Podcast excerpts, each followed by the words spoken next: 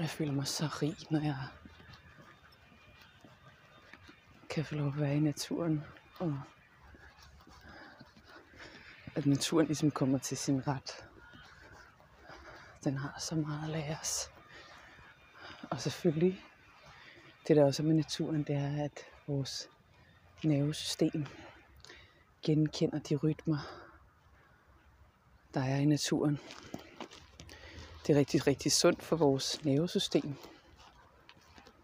For eksempel også bare at sidde på græsset og mærke de vibrationer, der er fra jordens kerne, så kan det godt være, at man ikke sådan registrerer det med din krop, vel? Ej, det damper helt. Her midt i morgensolen, så står det og damper buskene. Der har været duk og rimfrost her i nat, kan jeg se.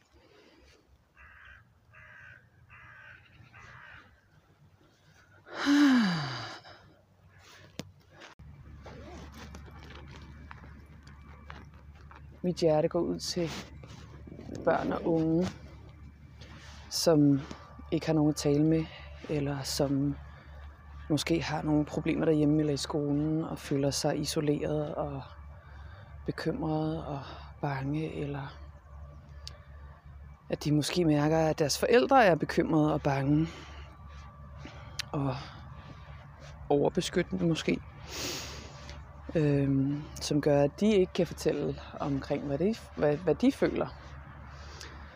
Øh, eller ikke har nogen, at lytte, der kan lytte til dem. Og mit hjerte går ud til alle de ældre, som, som øh, sidder alene. Dem tænker jeg meget på.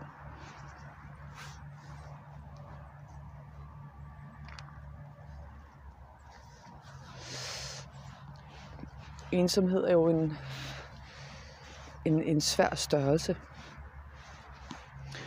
Fordi jeg har, jeg har tænkt meget over det her med ensomhed og det her, den her forskel, der er på at være ensom og være alene. Øh, fordi vi vil alle sammen være alene i nogen henseende. Men det betyder jo ikke, at vi vil føle os ensomme eller opleve, at vi er ensomme. Ensomhed opstår, når vi føler os adskilt enten fra en del af os selv, eller fra andre mennesker, eller ja, til omverdenen. Når vi tror, vi er adskilt, så opstår den her ensomhed. Og jeg har de sidste par år hørt, at øh, ensomhed er blevet i tale sat som en folkesygdom. Nærmest på lige fod med stress eller udbrændthed øhm, og angst. Øh, jeg synes jo, det er interessant, at der er de her meget voldsomme diagnoser, som træder mere og mere frem som en normalitet i vores samfund.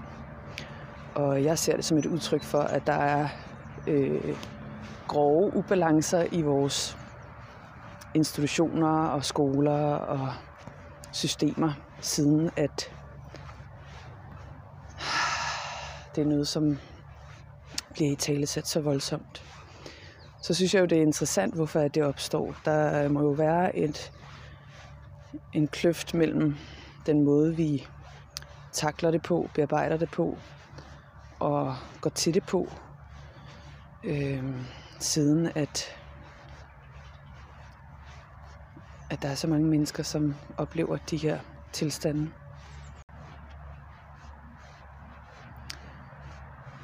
Og jeg vil tale sætte det her emne, fordi at øh, jeg har lyst til at sende min kærlighed og min omsorg ud til de mennesker, som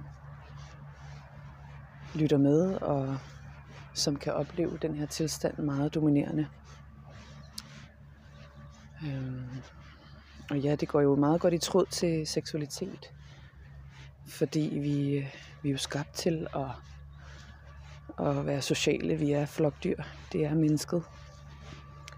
Øhm, vi er ikke skabt til at være isoleret og adskilt.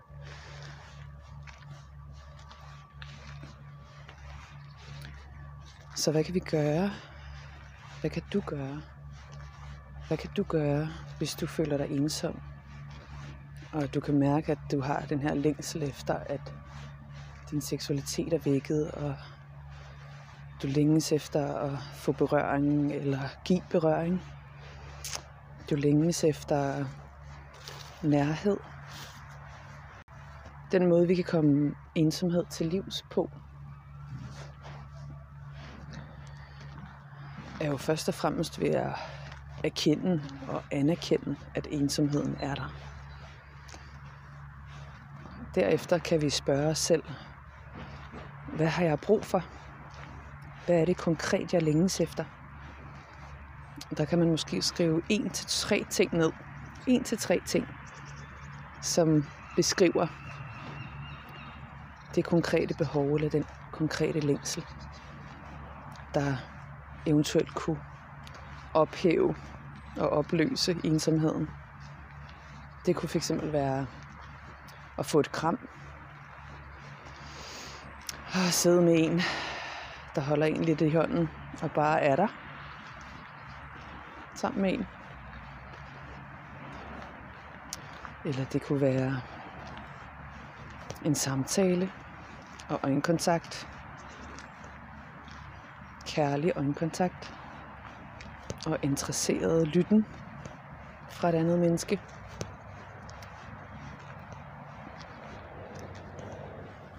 Eller det kunne være dejlig varmt bad. Jeg tror, at, øh, at den måde, man allerbedst kan komme ensomhed til livs, det er jo netop ved at opleve, at man egentlig griber sig selv i den her følelse, i den her tilstand. Og selvfølgelig kan vi helt rent fysisk have brug for nogle ting, f.eks. fysisk berøring. Øhm, det er faktisk langt vigtigere, end man måske lige går rundt og tror. Øhm, fordi der sker jo det, når vi får stimuleret vores øh, nervesystem, som man jo netop gør igennem berøring, jamen så, så styrkes immunforsvaret, så, øh, så vækkes sanserne, og så bliver der stimuleret de her dejlige hormoner rundt i kroppen, som vi har brug for for at opleve velvære. Øhm, man siger jo for eksempel, når et mor ammer sit barn, så bliver der frigivet rigtig meget oxytocin. Og det er det her hormon, som hedder ro- og nærværshormon, eller der er også nogen, der kalder det kærlighedshormonet. Og det er et hormon, som er rigtig godt til at blive stimuleret for at skabe tilknytning. Og den her kontakt. Øhm, og man siger også, at hvis vi får et kram i mere end 20 sekunder, jamen så begynder der at øh, blive produceret de her dejlige hormoner, oxytocin og serotonin og dopamin i dit system, så du føler dig godt tilpas. Og når vi får stimuleret de her hormoner, så øh, holder det også sygdommen fra døren. og du sover bedre, du får bedre sundhed og helbred. Øh, du har mere overskud til at klare de udfordringer, der, der er i hverdagen eller i livet. Så det har nogle utrolig vigtige følgevirkninger egentlig at, at modtage og give berøring.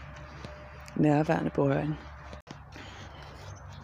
Men hvis vi skal lære noget, lære noget om det, der kan være vanskeligt og svært, at prøve at kunne takle det på en anden måde eller en ny måde, jamen så bliver vi nødt til at sidde lidt med de følelser, som er svære, og kigge på dem, og øh, byde dem velkommen, byde dem ind, og spørge dem om, hvad det er, de vil vise, vise en. Så jeg håber, at de her bud på, hvordan du kan komme din ensomhed til livs, giver dig lidt inspiration til at starte med. Øhm, og igen går mit hjerte ud til børn og unge og ældre mennesker, som føler sig isoleret og som er isoleret eller ensomme og længes efter intimitet og nærvær. og tid sammen med mennesker, som elsker dem. Vi er ikke alene.